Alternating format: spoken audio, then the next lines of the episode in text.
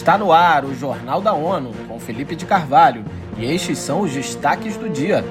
Brasileira conselheira do clima diz que jovens são o motor da ação climática. Líder da ONU acredita em avanços importantes na Assembleia Geral. O secretário-geral da ONU, Antônio Guterres, disse que se sente esperançoso em relação a possíveis resultados positivos na semana de alto nível da Assembleia Geral das Nações Unidas, que ocorre de 19 a 26 de setembro. A conversa com jornalistas nesta quarta-feira em Nova York destacou as principais expectativas. Guterres declarou esperar um importante avanço no resgate dos Objetivos do Desenvolvimento Sustentável, ODS. A quantum leap in the response to the dramatic failures that we have witnessed until now. Guterres disse acreditar que a cúpula sobre o tema pode representar um salto quântico em resposta às dramáticas falhas que têm sido observadas até agora na implementação dessas metas. Ele ressaltou que considera este o objetivo mais importante para a semana entre 19 e 26 de setembro. Preparação dos jovens para a próxima edição da Conferência das Nações Unidas sobre Mudança Climática, COP28, que acontece em novembro nos Emirados Árabes, já está em fase avançada. Segundo a ativista ambiental brasileira Paloma Costa, jovens se mobilizam em torno de conferências locais, passando para as regionais e culminando num evento internacional focado em uma declaração ambiciosa e representativa.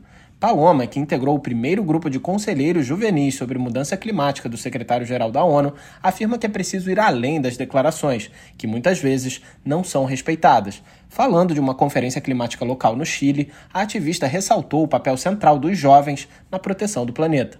As ações que a gente tem liderado localmente são verdadeiramente o motor de ação climática necessário para que a gente possa cumprir as nossas metas do Acordo de Paris, cumprir as necessidades e demandas que a gente tem como comunidade global para não chegar a esse aumento a mais de um grau e meio. Sobre as expectativas para as decisões que serão tomadas pelos líderes globais na COP28, ela destacou o cumprimento das promessas sobre financiamento.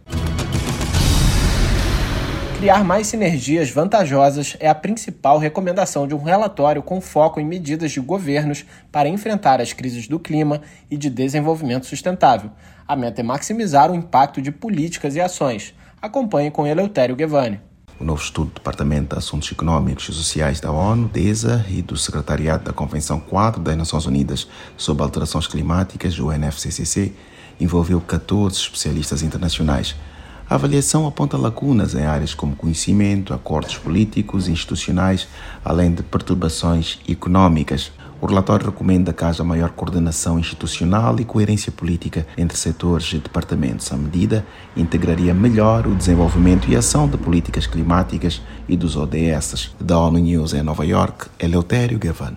O estudo defende que, com o sucesso da Agenda 2030 e a implementação do Acordo de Paris, ambas as estratégias podem avançar de forma significativa. A falta de ação climática coloca em risco metas globais para combater a fome, a pobreza e os problemas de saúde, melhorar o acesso à água potável e à energia. Essa é a mensagem do relatório Unidos pela Ciência, divulgado nesta quinta-feira por 18 agências da ONU e parceiros. O documento reforça a importância da ciência para garantir segurança alimentar e hídrica, energia limpa, melhor saúde, oceanos sustentáveis e cidades resilientes. Segundo o texto, apenas 15% dos Objetivos de Desenvolvimento Sustentável, ODS, estão no caminho certo.